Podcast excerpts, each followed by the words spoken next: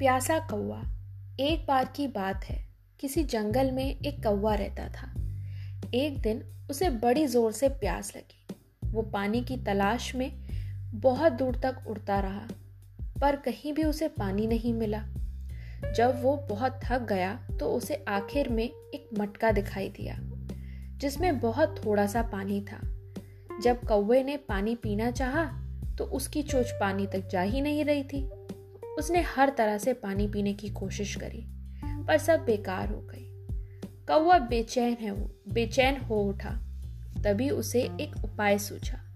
उसने आसपास के कंकड़ एकत्रित करे और एक एक करके अपनी चोट से घड़े में तब तक डाले जब तक पानी ऊपर नहीं आ गया। फिर कौवे ने जी भरकर पानी पिया। इस तरह कौवे ने अपनी मेहनत और सहन शक्ति से अपनी प्यास बुझाई और अपनी जान बचाई।